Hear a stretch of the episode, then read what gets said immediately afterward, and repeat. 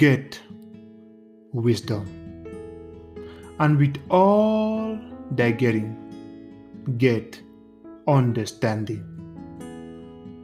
You are very welcome to today's episode of Reverb's Wisdom Nuggets for Everyday Life. I am Lionel and I'm very glad you are with us. August 7th is today's date. We'll be looking at the seventh chapter of the book of Proverbs. It's a really special chapter, and I believe it will be a blessing to you as it was to me. We'll be looking at the 25th verse. Proverbs chapter 7, verse 25. I will be reading from the Passion Translation. I read Control your sexual urges and guard your hearts from lust. Don't let your passions get out of hand. Don't look your don't lock your eyes onto a beautiful woman why would you want to even get close to temptation and seduction to have an affair with her? There is one thing I want us to take a look at here. The part that says, Don't lock your eyes onto a beautiful woman. The key word there is eyes. The fact is that God created all of us in His image and likeness.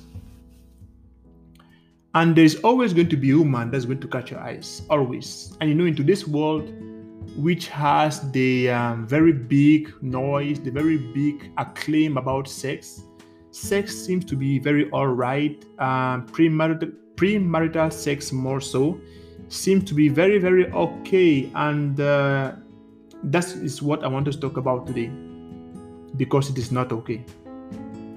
The Bible says the marriage bed should be undefiled.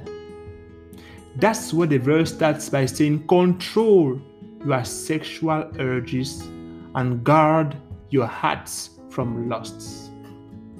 I remember what I said the key the key word was eyes. Because if you think about it, what makes you lust usually is based on what you see. Because I believe that we can classify sins in three categories or three avenues of sin the lust of the flesh, the lust of the eyes, and the pride of life. You see one part there lust of the eyes. What you see is usually what can bring you down. In some cases, what you hear can bring you down as well, but what you see has a very large impact on what can bring you down.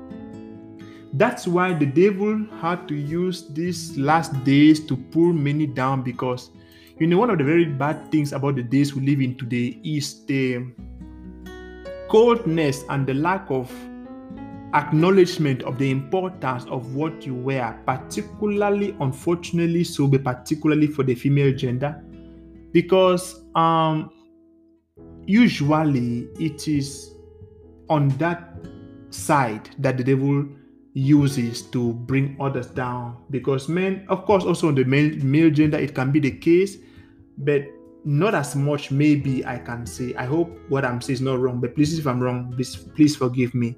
I'm just saying what i had in my spirit. Um the bible is saying control your sexual urges and guard your heart from lust. The key word like i said in the past was your eyes. Because what you see is ultimately what could lead you down. That's what the Bible says. Don't lock your eyes onto a beautiful woman. Don't even get close because sometimes you could say, No, it's okay. I'll just look. Looking is not bad. Yes, normally looking is not bad. The problem is what looking can lead to. Because looking will cause you to start thinking, and thinking cause, can cause you to move to the act. Even if you don't go to the act, remember the Bible says that even as long as you can think about a sin, it's more or less like you have done it already. That's what Jesus said in the, in the, Gospels.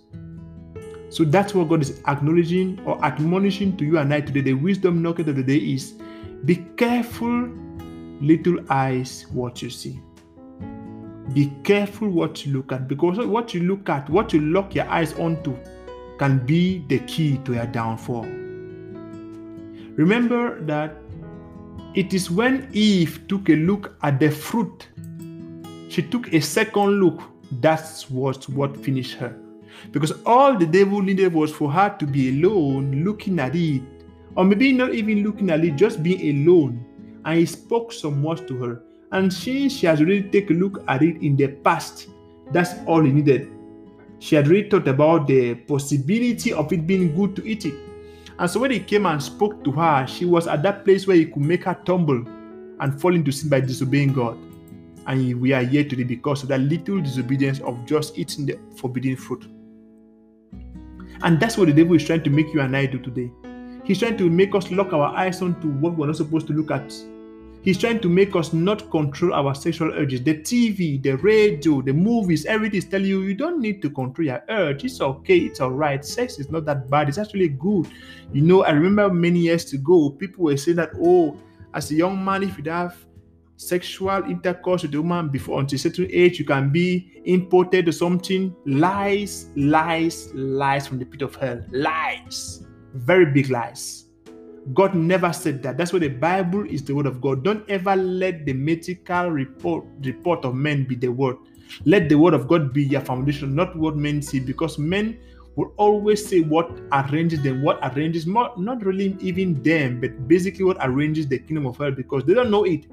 But if you're not serving God, ultimately you're serving the devil. Without maybe knowing it, doesn't matter if you know it or not. The devil doesn't care if you know it or not. As long as you can do what he wants you to do, he will use you. You know, remember even even uh, I believe it was Apostle Peter, after saying that Jesus Christ was the Son of God, the next second he spoke, and Jesus Christ spoke to him, "Get thee behind me, Satan," because you know it was not Peter the problem; it was the devil, the spirit behind him. He wasn't aware of it himself. So that's the point. Don't look at it the second time. Be careful what you watch. What you watch can put you into a hole. Jesus Christ is coming back very soon. Are you ready for his return? You are blessed in the city, blessed in the field. Blessed coming in and blessed going out. Stay so blessed. Bye bye.